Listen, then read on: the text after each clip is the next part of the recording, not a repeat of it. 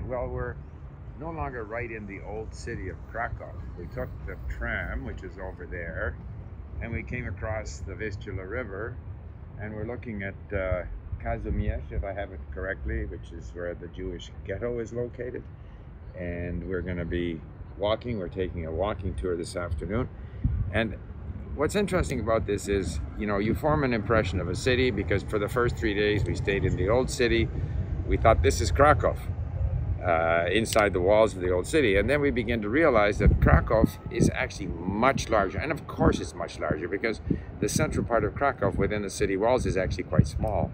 So here's another part, Kazimierz. And I, I think there's more and more to this city. And again, I bring everything back to language learning, right? But so I think of it, you know, when you're learning a language, you've got the big picture, the whole language, which you gradually get bits and pieces of.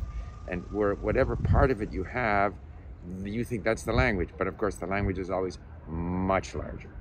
And, you know, visiting Krakow here, I bought a book which is Historia Krakowa dla każdego. So it describes the history of Krakow. It explains the different parts of Krakow in Polish. So this is good for my overall Polish language, getting the language in me. I understand 60, 70, 80, 90% of what I read. I don't worry about what I don't understand. I'm still getting the language in me. I'm getting an impression of Krakow. I also bought a book on learning Polish for Ukrainians.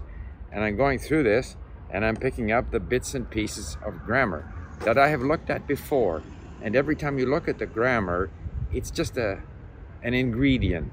And I kind of see the whole process of language learning is it's almost like you're you're mixing a dough and the dough gets bigger and bigger as you throw more ingredients into it. The, the ingredients are the words and the phrases that you pick up as you're reading and you're listening and maybe you're talking to people.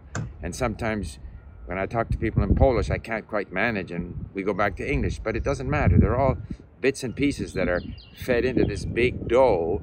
And then the visit with the bits and pieces the visit to the grammar where I don't necessarily remember it but it is contributing it's contributing to solidifying my grasp on this overall picture of the language.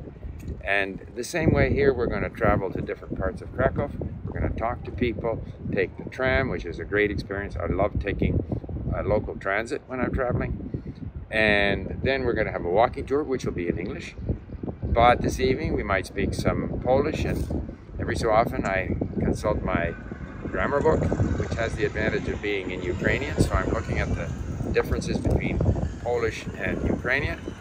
And then tomorrow we're taking the train back to Warsaw and we have a meetup. And um, there we're gonna, I'm gonna speak Polish. Uh, będziemy uh, mówić po polsku. Uh, z wami, z, z ludźmi, którzy będą jechać na, how do you say, oh, meetup. And, e, oczywiście będę e, e, robić blendy. Duże, duże e, e, blendy.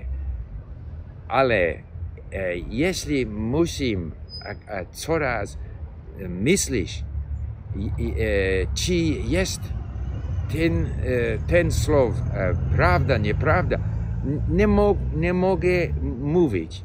So the important thing is to, in my conversation, I will make lots of mistakes, but it's another engagement with the language. I will hear what people are saying. If I have to think about whether this is correct, is it a Ukrainian word or a Russian word or a Czech word or a Polish word? Is it correct? Is it the correct tense? I won't be able to speak. But if I can start speaking and listening to people, it's further input, it's further further involvement with the language.